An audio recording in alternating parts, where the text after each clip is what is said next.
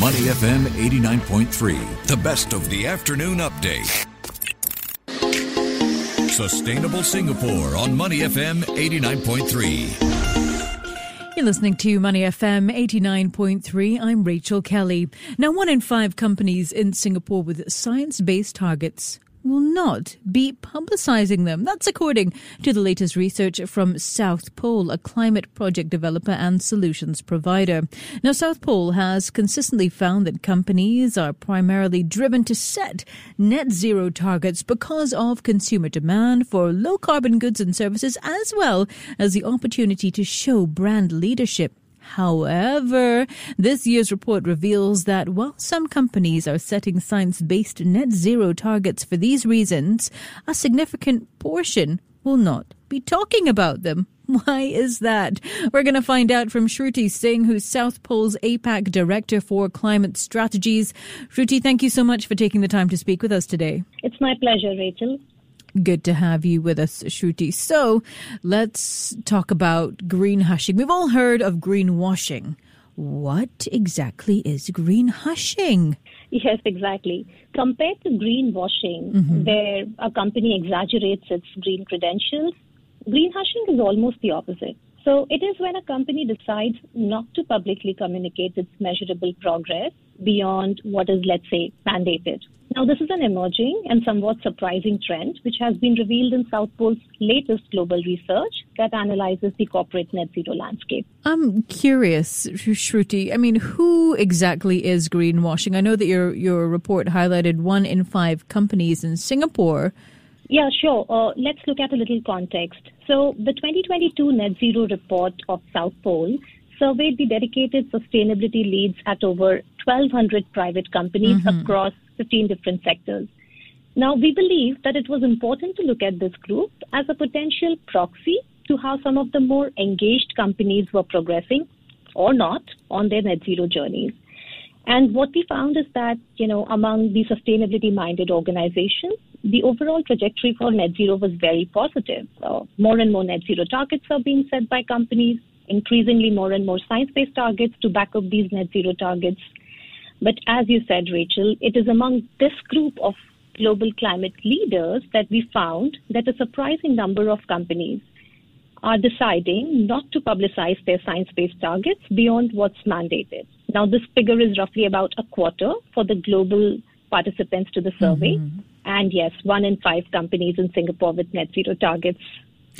I'm a little bit confused, though, because from a corporate perspective, isn't highlighting your net zero targets a good thing? I mean, consumers are looking for companies that are making moves when it comes to tackling climate change, so much so that we've seen an increase in, as you mentioned, greenwashing. So why are companies green hushing? Yes, very interesting, isn't it? Anecdotally, and based on what we are hearing from our clients and seeing in the market, we understand that there could be several reasons why companies are green hushing.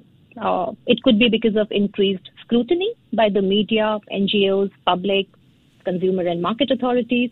And this could have made companies more wary than ever before about communicating their targets. It could also be due to the rise of climate litigation, that this is becoming more and more of a concern for companies, and especially in some countries where explicit regulation is in place for corporate climate claims. It could be the fear of litigation that could be deterring the companies from talking about their targets altogether. Another reason could also be the fear of failure. It's also important to remember that businesses today are operating in a very different environment with a very different economic outlook than before. So it could be the fear of failure that could be stopping the companies from making clear communication about their progress and targets. Or if we decide to give it a more interesting and positive, optimistic perspective, green hushing could also occur because for some advanced companies or sectors, setting a science-based or net zero target is simply expected and not exceptional. So it could be that this is more of a business as usual or the new normal for them and nothing about which they want to explicitly shout out. Okay. I mean, as you mentioned, for some firms, they would look to be more vocal about their initiatives to help tackle climate change. Mm-hmm. I'm curious though, Shruti, what are some of the challenges here? If we've got some firms greenwashing, some firms green hushing, how do we find the sweet spot? Yeah, absolutely. So, as we all know, Rachel, we are faced with a climate crisis and corporate climate action is really necessary if we wish to address it. There is no doubt about this. Now, peer pressure can be an incredibly strong driver to corporate mm-hmm. climate action. And if more and more businesses lead from the front by openly talking about their goals and their measured progress, it's going to inspire many others who are yet to set their targets, right? In fact, you know, staying silent on your progress or your goals, it limits knowledge sharing and it limits the opportunities for businesses to collaborate on decarbonization. Mm. At the same time, Rachel, it also makes it harder to scrutinize the targets of these companies and to get an understanding of how they are truly progressing on climate targets, right? So we also don't need to forget that we are really out of time. We just cannot afford to have companies scramble to figure out how to tackle this monumental crisis on their own.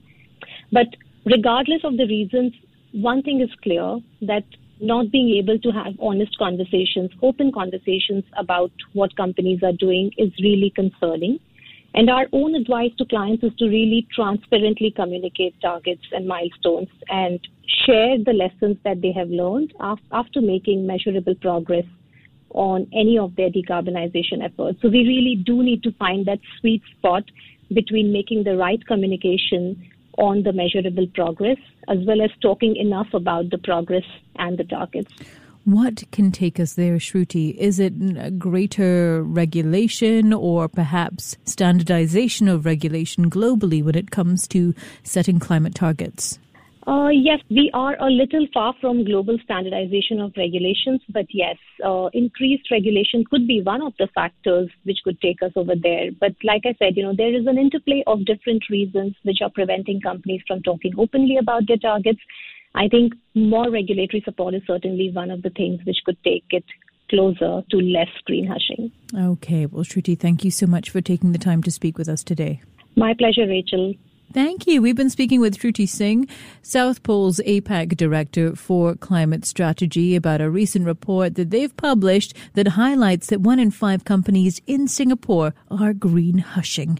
You're listening to Money FM 89.3. To listen to more great interviews, download our podcasts at moneyfm893.sg or download our audio app. That's AWEDIO.